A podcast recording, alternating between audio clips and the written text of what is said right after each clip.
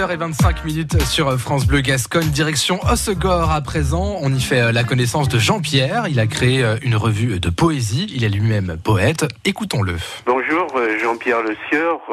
J'ai fondé l'association Comme en Poésie à Hossegor, dont le but est de promouvoir la poésie sous toutes ses formes en France et dans la région. La première chose qu'on a faite, c'était de fabriquer une revue de poésie.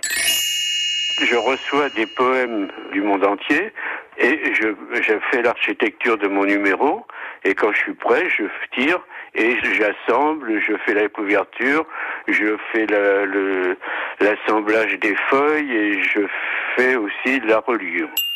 L'association me procure déjà la possibilité d'avoir un moyen d'expression en poésie, puisque je suis moi-même poète, donc je me sers de l'association aussi de temps en temps pour euh, faire soit des critiques, euh, soit faire des articles, faire des choses pour euh, marquer la poésie.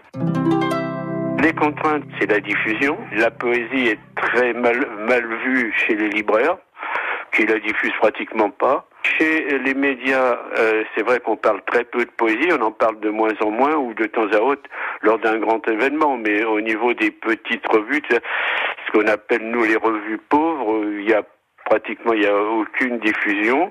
Euh, moi, je ne fais une diffusion que par la poste et par abonnement. Jean-Pierre, notre bénévole du jour, donc, qui a créé sa revue de poésie du côté de Hossegor. Demain, nous irons à Boug pour toute autre chose, puisqu'on parlera tennis de table. À réécouter et à podcaster sur l'appli France Bleu.